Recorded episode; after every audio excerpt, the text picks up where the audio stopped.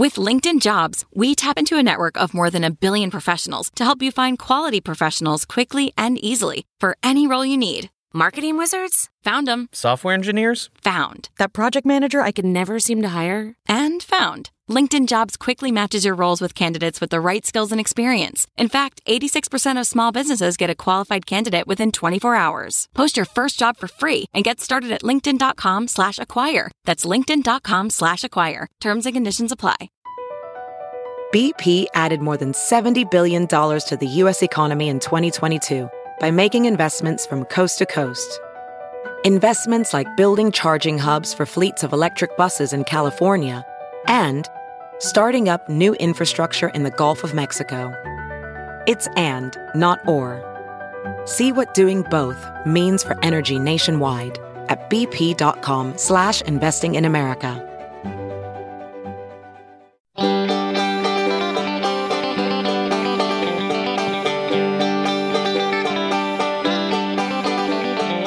Welcome to the Caixin Sinica Business Brief, brought to you by the China Project.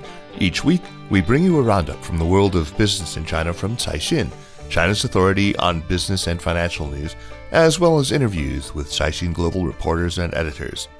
I'm Kaiser Kuo from the Sinica Podcast. After a one week break, we are back in the studio ready to deliver nothing but the biggest China business news stories to you. And there is a lot to catch up on. Huawei's founder says the company is fighting for its survival. The authorities have been racing to put out devastating wildfires that have been blazing in southwestern China, and there's been a lot to ridicule over the country's volleyball team competing in N95 masks to keep COVID at bay. With all the juiciest stories from the world's second largest economy, here's your weekly roundup. And we kick things off with China's plans to stabilize the economy. The State Council has introduced a raft of measures designed to improve market liquidity and encourage spending. Policymakers are fighting to support a recovery that's been battered by a prolonged property crisis and repeated COVID outbreaks. The cabinet issued 19 policies to bolster the economy after a meeting chaired by Premier Li Keqiang. The measures are expected to create synergies with policies already introduced and help stabilize the economy, the State Council said in a readout of the meeting.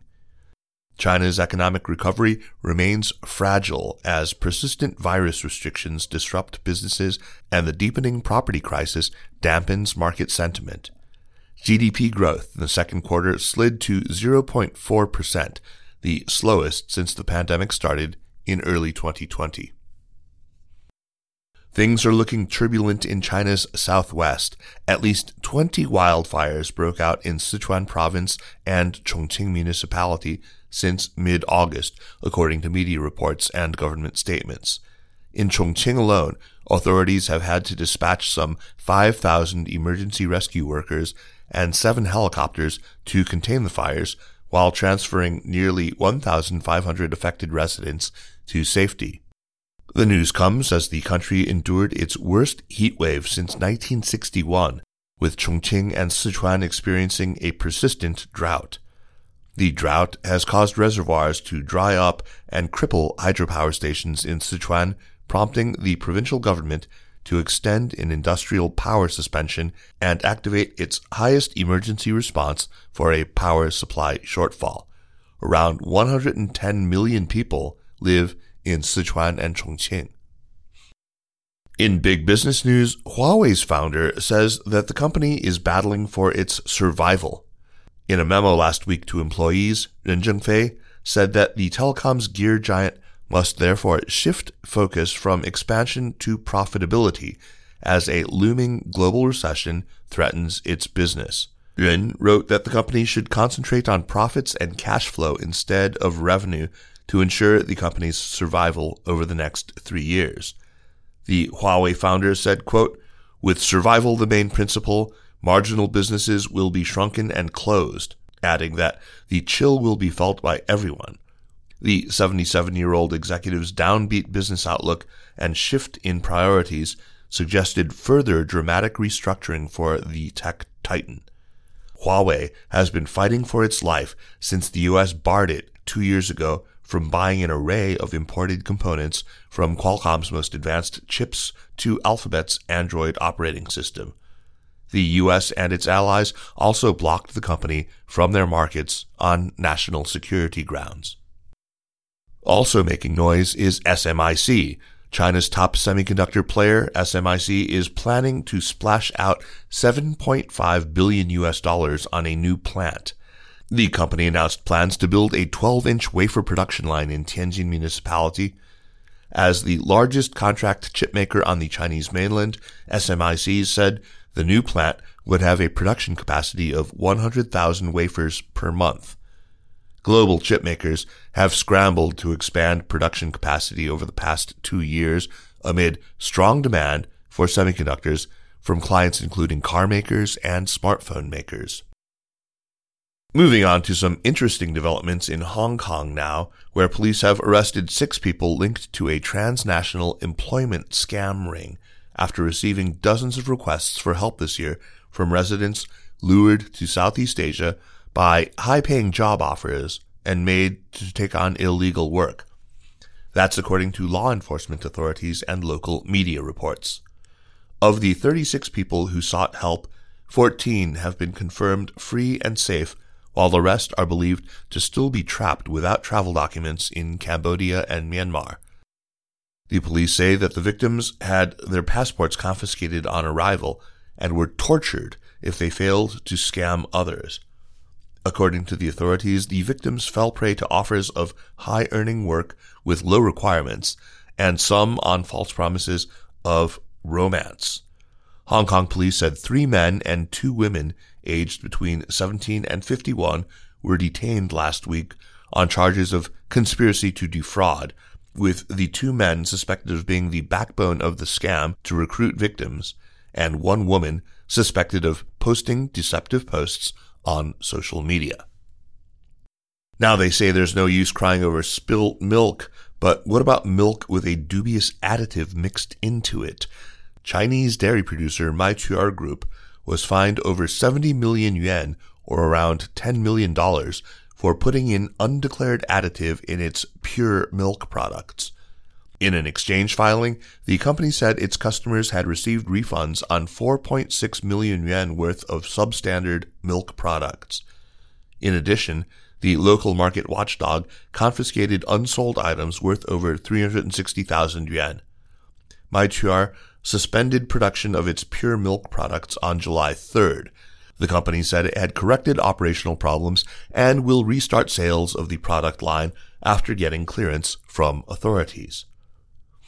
And finally, China's national women's volleyball team caused a stir on Chinese social media, and this is not about the quality of their athletic performance on the volleyball court, but rather for the masks that they wore on their faces.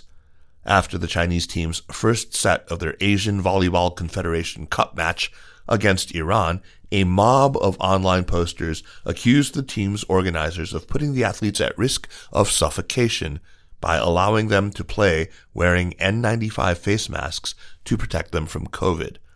The Chinese team lost the first set of the match, but won the next three after the players removed their masks, allowing them to advance to the quarterfinals. The China Volleyball Association subsequently apologized, saying it failed to immediately remind the players to remove their masks due to a quote, lack of experience. Let's just say that the statement did not quell the outrage. Despite the victory, online critics still speculated on how wearing masks could have interfered with the players' breathing and hurt their performance, perhaps even causing them to lose the first set. Let's turn now to Nandini Venkata, podcast producer at Caixin Global, to tell us about her pick for the story of the week. And what might that story be, Nandini? Hi, Kaiser. Yeah, so for this week, I chose quite a amusing story and also an important story, which has, you know, an important lesson for everyone that it never pays to cheat in an exam. It's all about how um, three people three adults were arrested in Shanghai over a high school entrance exam leak. Okay, Nandini, I am intrigued. Uh, let's hear the details. Yeah, so Well, the people who've gotten into trouble are two parents as well as an employee of a printing company. So they have been arrested for leaking and illegally obtaining the Shanghai high school entrance exam test papers. And the city's educational authorities also say that the child of those two parents has had her test results invalidated due to cheating. No surprise there. Very naughty. Now, uh, do go on. So, at the center of all of this was one woman um, who goes by the surname Joe. Um, she worked at this printing company um, and they were going to print the test papers. So she then leaked them to her old acquaintances whose daughter was about to take the high school entrance exam in July. And this has all been dug up by a Shanghai police investigation. So um, the kid's mother, who goes by the surname Sai, then copied the questions down by hand, but it turns out that Sai made some mistakes when she copied down uh, um, these questions by hand. And she actually rendered two of the questions unsolvable. So then she was like, oh my God, I have to, you know, find the answers to these questions. And she then started going through a series of people to find how to answer these exam questions. So she first contacted one of her parents who was a maths teacher and um, did not reveal how she had come across this particular maths question. And the grandfather was unable to solve that exam question. So then he went on to contact another person who then went on to contact someone else. So you can see there was this chain of people getting in touch with each other, trying to find out how do you solve this high school exam question. And eventually it got to the point where one teacher ended up sharing these exam questions with another teacher who then showed them with dozens of his middle school students who were preparing to sit that high school entrance exam. So, after the exam, a lot of people then were wondering why had these students been shown questions that were so similar to the ones that appeared on the Shanghai high school entrance exam paper.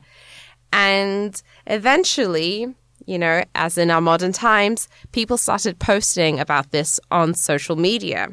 And this eventually kicked off a Shanghai police investigation, leading to these three people being eventually found out. Oh, wow. Amazing. Uh, so, what has been the fallout from this so far? I know you mentioned that three people had been arrested, but do we know what's going to happen next? The last I heard was that the mother and also this printing employee, um, Joe, they were in police custody. Sai's husband has been released on bail. The printing company that employed Joe has also gotten into trouble. They've been banned from printing confidential documents, and two senior managers at the company have also been sacked. And, you know, it's quite a serious offense. Um, according to China's criminal law, anyone who illegally sells or shares official test questions or answers for the purpose of cheating could be punished with up to seven years in prison. Okay, Nandini. Uh, so, what about all those kids who saw the exam question or, or something close to it ahead of time uh, before they actually sat the exam? Yeah, so according to the Shanghai police, um, you know, it's actually quite a lot of um, of these examinees saw these questions in advance. Um, a total of 31, it seems. And um, the results of all 31 are going to be upheld. Okay. Thank you, Nandini. Thanks, Kaiser. And that's it for this week. Thanks for listening. The Caixin Sinica Business Brief is produced by Kaiser Kuo and Nandini Venkata with stories from the staff of Caixin Global. Special thanks to Li Xin of Caixin Global. Thanks to Spring It On for the music. This podcast is going to be on hiatus for a, a bit while we make some changes. Look for us in a few weeks with an updated format. Nandini, meanwhile, is moving on and headed back to Europe. Thank you so much and best of luck to Nandini. It's been fantastic working with you. And thank you for listening. We will see you in a few weeks. Take care.